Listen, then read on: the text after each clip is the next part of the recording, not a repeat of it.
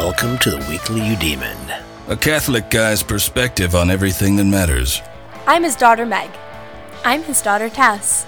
We listen to every episode five times.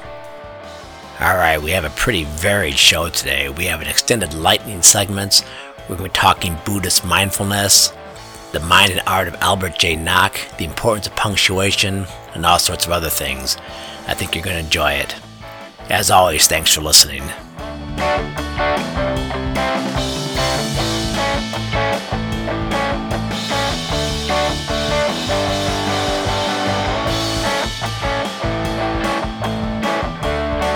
Mind and Art of Albert J. Nock. Yeah, yeah. 1964 book by Robert Crunden. Preliminary note on Robert Crunden. He must have been a pretty fascinating dude.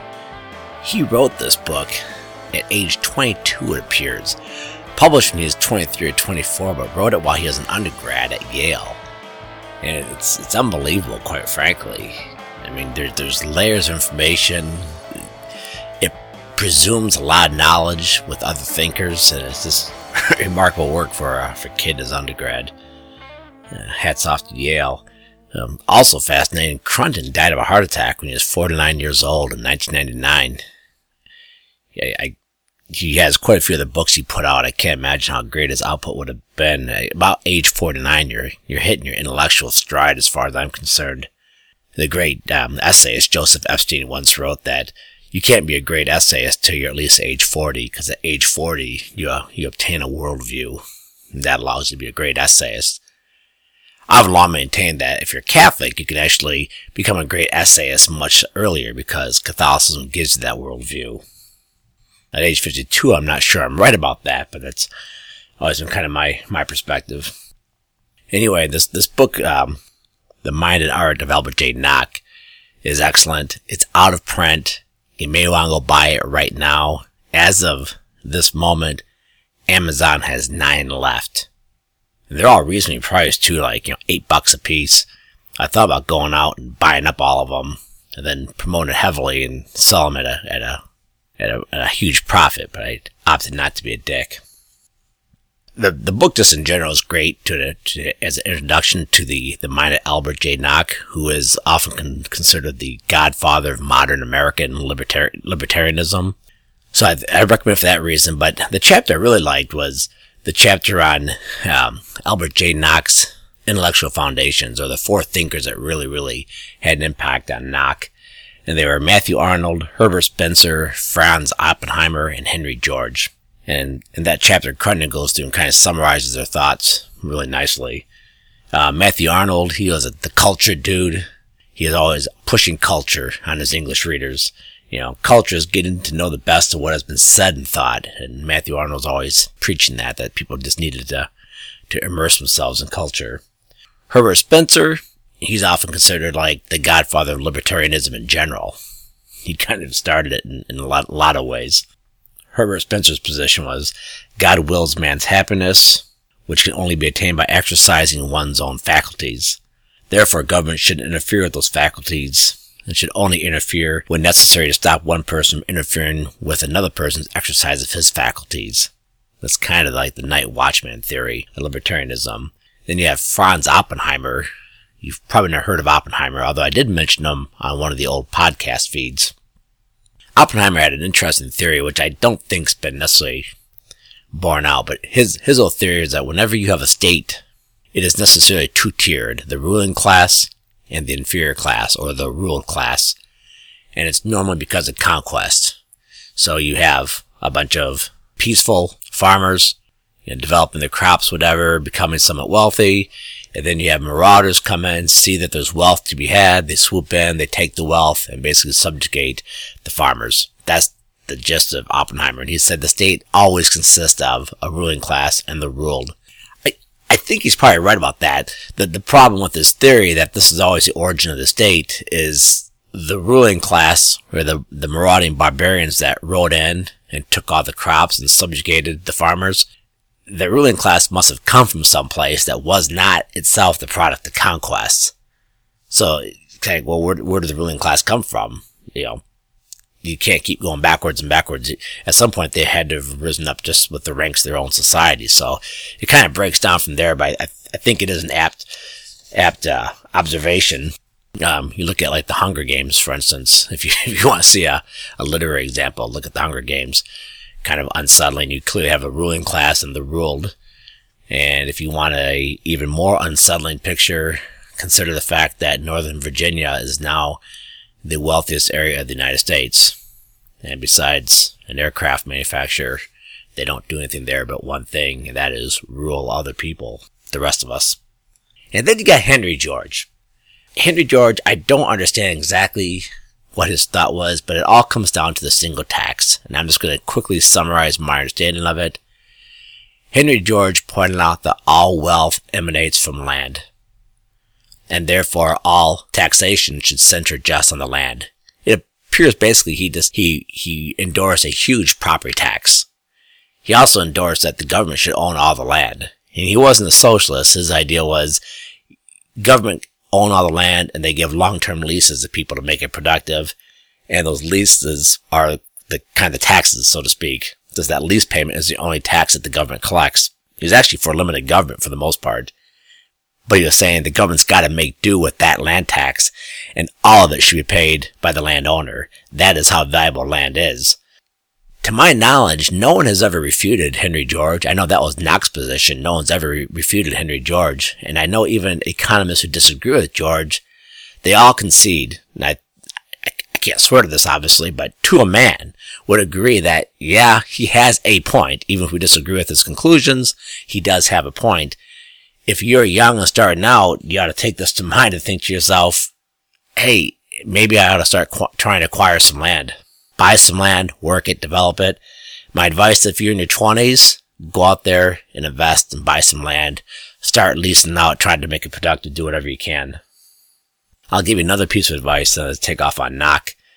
Consider adopting four thinkers. You try to think of four, four thinkers who you respect, admire, or you have good reason to, to respect and admire, and then delve into their thought. Obviously, it's a little tricky because if you don't know what they say, how do you know whether to adopt them as, as, as your adopted thinker? But consider, you know, consider at least pick out two or three that you really respect and delve into their works. That being said, I've never really done that. Uh, if I had to pick my four thinkers, I would say, okay, G.K. Chesterton and Eric Voegelin. No doubt there. After that, though, I'd have to kind of look to a stable. Um, I'd say uh, Albert J. Nock, Nassim Taleb, Russell Kirk, Hilaire Belloc, C.S. Lewis, Thomas Sowell. That'd be kind of a stable of my third and fourth thinkers. I'd, I'd put those uh, five into that list.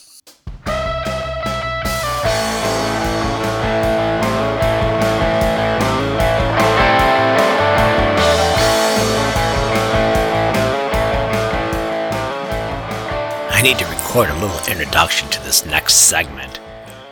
I'm going to be talking about environmental leftism and pro gay marriage leftism and why they line up. The central point is that the deconstructionist left hates the idea of a central idea and hates the idea that there are any truths out there, any set truths. The deconstructionists, inspired by Jacques Derrida, they oppose it. So keep that in mind by way of introduction to this next segment. Have you ever wondered why the environmental activist tends to be pro-gay marriage? I mean, on the surface, there really is no connection between those two. In fact, you can argue it should be the opposite. Gay marriage is sterile. It can't produce children and therefore the homosexual is not as concerned for future generations as someone who is procreating children and to have grandchildren and great grandchildren, etc., etc. But yet, it's not the opposite. Pro environmental, pro gay marriage tend to walk hand in hand. Why is that? Well, I think there's an explanation, and it has to do with the central idea and the idea that there are truths, immutable truths out there just in general. First off, on the environmental side, I, that is just kind of a lefty thing. Always has been. Uh, yeah, I mean, Theodore Roosevelt was Republican and he was into conservation, but he was no conservative. Uh, Russell Kirk, one of my heroes, uh, he was concerned about the environment. I myself have concerns about things like factory farming, and I believe we have to be stewards of God's creation. That that does not make me a lefty. Um, but just in general, though, you know, it's been more of a leftist type cause, and I can't tell you exactly why. Uh, I, I, I have a lot of theories, but but one of them is environmentalism, ecology, deep ecology. You can Google that phrase. They're religious substitutes. We all have religious experiences. The caricature, the cliched version is seeing a sunset or seeing a sunrise. It's sitting by a babbling brook and everything just feels like it's one, like you're at peace with creation. Everyone has those experiences. If you're religious, you know it's God knocking at your door. If you're not religious, you don't know what the frick it is, and you're a little freaked out by it. But there are ersatz, E-R-S-A-T-Z, explanations for it. You know, ersatz religious explanations for it. The classic one is, well, this is this coming from myself. It's coming from my, my inner stores of energy. Okay. It's, I think that's kind of stupid, but, but that is definitely one that's been popular, um, a popular way for people to explain that experience. The other one is the deep ecology. It's me becoming one with nature. It's me feeling Mother Nature coming up from the earth. That's also been a atheist response or answer for those religious callings that we all experience. Both of those avoid the need for truth. If these religious experiences are coming from yourself, well, that's just from yourself, from your own inner, from your inner ground, perhaps. And if it's all just from the earth, well, that's, that's obviously, that's immanent. That's not transcendent. That's immanent. And therefore it's coming from, you know, therefore there is no God. You don't need God to explain those experiences that you have. And trust me, every person has to grapple with those experiences. And that is probably something you want to put in the back of your mind as you go through life. So you always have that at hand when you're trying to analyze things later, when you're trying to understand other people. We all have those experiences. Some have more often than others, I suppose, but we all have them. So anyway, so I think because that ecological response, I think that's why the environment, the environmental movement has often been pretty lefty, or pretty leftist. And there, there are also some Marxist explanations of things like that, but I'm not, I'm not going to go there. Okay, so now shift over to the family. The deconstructionists oppose any central idea, especially oppose the family. And here I want to point out, this is an intuitive thing. In the family, you have a repeated rebuke to the idea that there is no central idea. Anyone in a traditional family has experiences that tattoo themselves on his core. Dad is strong, mom is pretty, siblings are fun. From there, other truths emerge. We need each other. Joy is found in others. We ought to be thankful. We need to forgive when things, when, think, when wrongs are done to us. The family is a truth-making machine, and that's why the deconstructionists and the modern leftists hate it. They want to kill it. I'm not even sure, in fact, I am sure it's not, I'm not even sure it's intentional. In fact, I am sure it is not intentional. It's intuitively the leftist who's informed by deconstructionism hates the family. Again, I'm not saying all leftists hate the family. I'm saying leftists who are informed by deconstructionism intuitively hate the family because they know these little bastards that are coming out of this little truth making machine are coming out with all these little dogmas in their soul and they think they're all true. And that's all a bunch of crap and we need to tear it down to stop these people from coming out poisoned to the, to the quip with their little truths that they think are accurate because mom and dad told them so, or because that's the way it was in their family, and we gotta kill this off as much as possible. But now, conversely, people like me, the traditional people, the conservative, uh, the central idea people, we intuitively preserve the family. And we don't want it to be left with gaping holes into its truth-making properties. This is why the gay marriage debate was so freaking fierce and ought to continue, quite frankly. And I have my own views on gay marriage that, quite frankly, probably don't line up with the conservative, but I'll, I may address that later. But the left wanted gay marriage because it strikes at the very core of the family. The family is there for one reason. It's because of the biblical injunction. And again, it doesn't need to be the Bible. Can, you can go back to China or Japan. I don't care. Every culture agrees. It's basically a man shall leave his father and mother and become one with his wife and procreate, and the family then is an institution that is going to be there to raise these children. By interjecting gay marriage, which is by itself sterile and does not produce any children, you've completely slashed against the whole reason for the family. That gay marriage thing leaves a, a gaping hole in traditional marriage. It's a huge wound. And by doing that, the left, the deconstructionists especially, have crippled a truth making machine, and deconstructionists hate truths. Again, keep in mind, they don't believe truths exist, period, and they hate the idea that people think there are truths, and because a family is a truth making machine, the left, deconstructionist type left, want to kill it off. Lightning.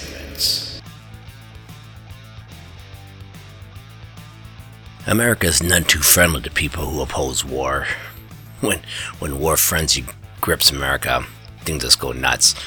Um, and, and, if, and, if, you're not pro-war, you're you're really, really, really on the outs. It's it's really a fascinating history of not just pacifists, as people who oppose war for one reason or another. And quite frankly, I even saw it in my own personal life. I remember uh, back when we went to war in 1990 with Desert Desert Storm. One of my favorite professors, Charles Rice at Notre Dame, who was an ex-marine uh, very conservative, you know, Republican, etc., etc. He's like, I, I can't figure out what we're doing over there. I had no idea. We need to get out. And I was, I was, I was almost scandalized, you know, because I, I was so much caught up in the war fever.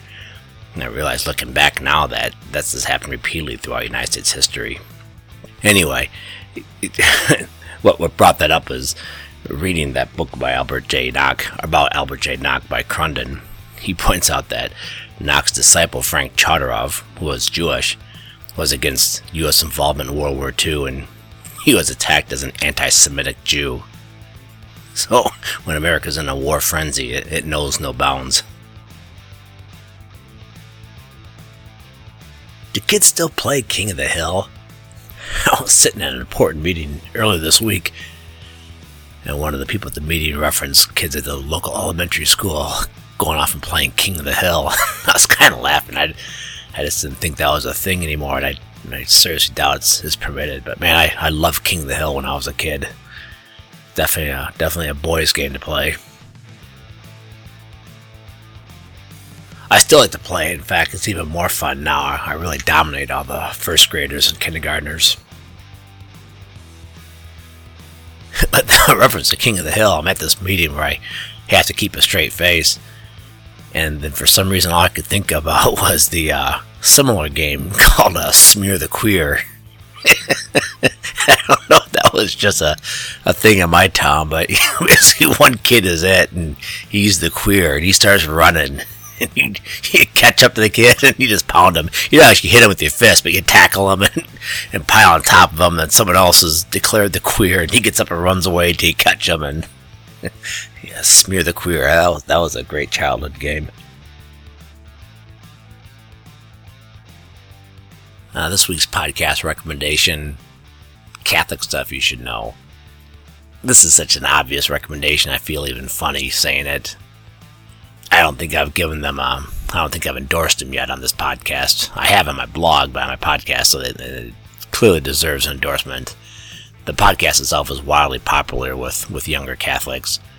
I like it, quite frankly, because it has four priests on it. They're all friends, and they hang out. They tell you what they're drinking, usually Maker's Mark at the beginning of the show, if, if they are drinking, sometimes or not. And you, you see through their banter, that they call it, that these are all just uh, ordinary dudes who are happen to be priests and have a calling to the priesthood but they still enjoy the same thing that other the same things that other men enjoy, and they're clearly manly men. They're not they're not uh, any any way, shape, or form effeminate or homosexual or anything like that. They're just cool as hell, quite frankly, and you can tell that from talking to them. Uh, last week, my kids actually met two of the two of the priests. I, actually, I think they met three of them, and they basically confirmed, yeah, even in even in person in real life, these guys are as cool as they sound on the podcast. So if you want kind of kind of a look at a Catholic priest's life with some Catholic theology thrown in, take a hard look at it. It's a lot of fun. A couple of quick notes from the blog. I make a reference to the fact that the mini bar is apparently dying, the hotel mini bar. The hotels are saying they can't make money off their mini bars anymore. They keep in the hotel room, so they're they're not offering it anymore. Well, as the article points out, well, for out loud, you know, 12 bucks for a Heineken, it's no wonder. And I know nothing about the economics of hotel mini bars, but you'd think if you could charge a reasonable amount of money for these drinks, people would have them. I've only gotten one thing in a mini bar, I think, in the past 10 years. And I woke up with a hangover one morning, and I was just dying for a Red Bull, and so I was at the uh, the Wynn out in Las Vegas, and I went ahead and paid the. It was like seven bucks. It wasn't actually as bad as I would have thought being at the Wynn in Las Vegas, but I, I got I got the Red Bull because I just I had to have it to be functional that day. I missed it over the holidays, but I guess tennis great and great lesbian Martina Navratilova came out against the trans community, saying that men should not be allowed to compete in women's tennis. Something along the lines of, if you have a penis, you should be playing men, women's tennis. And that got her a huge backlash. so it's kind of like that, that Frank Chodorov piece, you know, calling her, calling him an anti-Semitic Jew, like you're an anti-trans lesbian. It's very strange. Well, the holidays tipped me up to the heaviest I've ever been in my life, weight wise. I've since dropped eight pounds, about almost about four percent of my weight. I was up almost 200 pounds. I figured out the secret to dieting.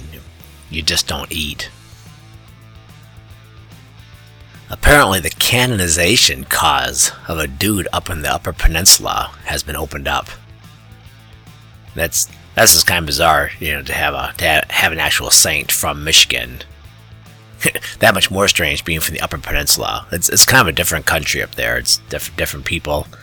It's getting more um, I'm not sure homogenized with the rest of Michigan, I guess, but they have a different dialect. Um, they often look at themselves as more as part of Wisconsin than of Michigan and they got this Yooper up there now going to possibly become a saint. Interesting story. Looked like he had the stigmata, you know, the wounds of Christ. Is interesting stuff. I'm, I'm pulling for him.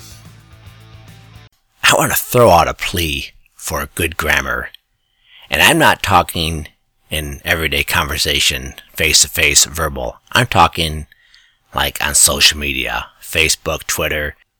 I get, I don't want to say so frustrated because I don't really give it much thought but it's very frustrating when you go on to Facebook and like your kids show, hey, you got you got to check out this post, and then you read like a response to that post, and it's someone writing just one great big run-on sentence. I see younger people, not kids, ten year olds who don't know better. I'm talking people in college.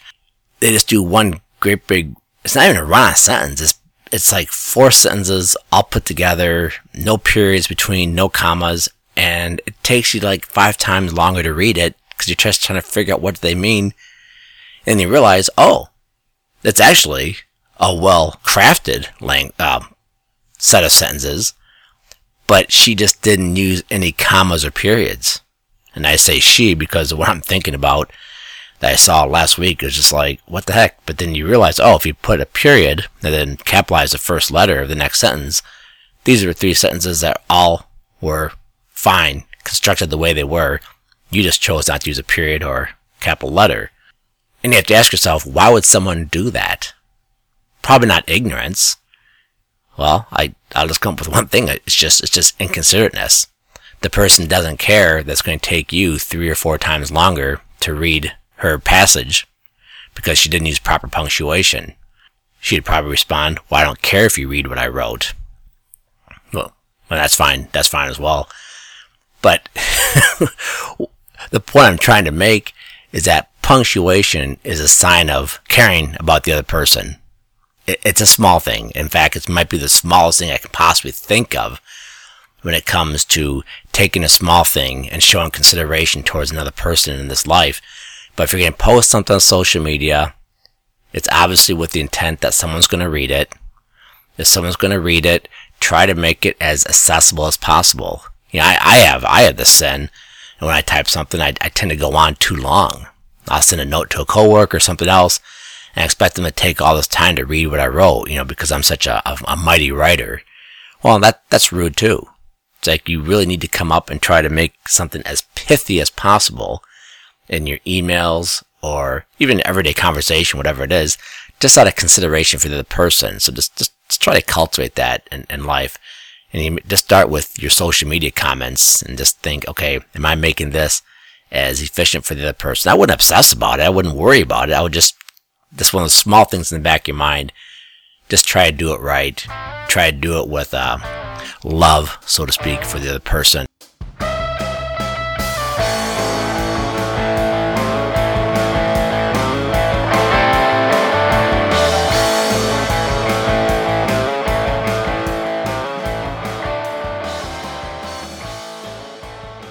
Alright, let's talk a little mindfulness. That seems to be all the rage these days. I'm guessing sooner or later we're going to see infomercials late at night talking about how, how to develop mindfulness. On the secular level, and I, th- and I think this is a good thing, by the way, uh, mindfulness, whether it's Buddhist tainted, like much of it is, or a strictly secular version, or the Christian version that we often call recollection, it, it's all a good thing, no matter no matter what strain it takes. So it ought to be ought to be encouraged, no matter what. On the secular level, mindfulness comes down to one thing: it means breaking your mind in two and having one side watch the other. now, of course, you, you can't do that any more than you can have your navel poke itself, or you have your right hand slap the right hand.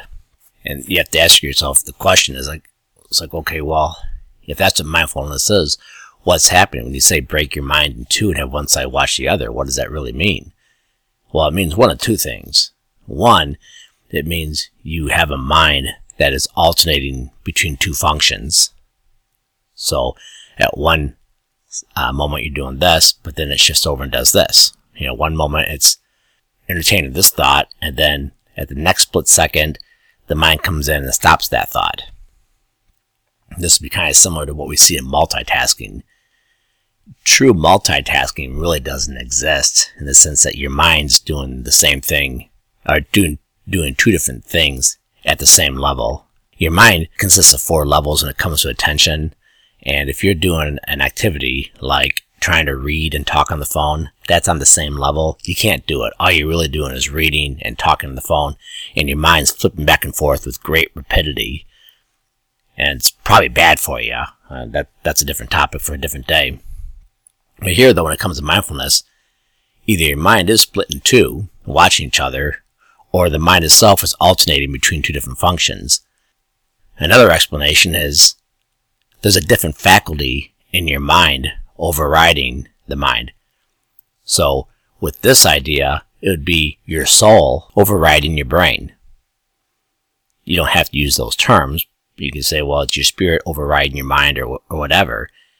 But the idea is, well, you can't break the mind in two any more than you can break your navel in two, or you can break your liver in two, and you know have the two work together. Therefore, the mind must have two parts to it, of which we typically call, or the Christian tradition we call it the soul.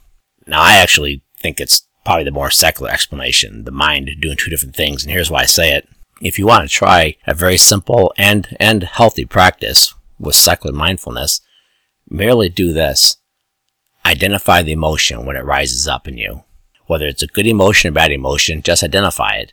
As soon as you identify it, it kind of stops. This kind of goes back to the old, one of my favorite reference points in life is, you know, the C.S. Lewis distinction between enjoying and knowing you're enjoying. As soon as you know you're enjoying, the enjoyment stops. Now you're just looking at the knowing that you're enjoying. When it comes to mindfulness or identifying the emotion, you know, say you are getting angry, but then you sit back and you identify, hey, I'm getting angry, the anger stops. Or it really, really is basically taken out at the knees and really slowed down. That's what leads me to believe at the psycho level, it's really more the mind alternating between itself. Because merely identifying the emotion kills it. Because I don't think the mind can do two things at the same time.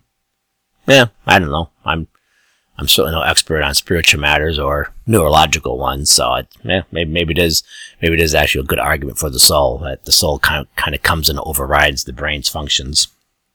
If you want a, a great, if you want to consider a um, a very good Christian pursuit of mindfulness, check out that book I I promote heavily uh, by Robin Daniels, The Virgin Mind. Uh, go to chapter four. It's called Mindfulness. Uh, chapter four is, I call it the Zen chapter, the Zen chapter for Christians. And then chapter five is kind of the, the Tao chapter for Christians. Uh, those two chapters I think are probably the best in the book. I'm not sure about that. All, almost all the chapters are really, really good. Maybe the first chapter is a little slow and the last chapter is a little slow, but pretty much everything in the middle is just great.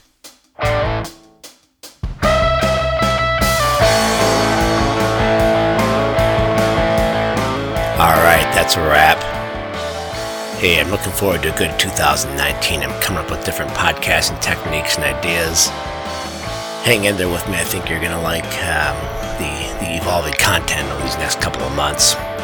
If you have not done so already, please go to Facebook and hit the like or follow button. To be honest with you, I'm not sure why it matters to me, but but it does. So if you could do that, I really appreciate it. We also have a good Twitter feed that's fairly active and I'm not going to over overwhelm your Twitter inbox with, with notices. I only post maybe half dozen times a week. As always, thanks for listening.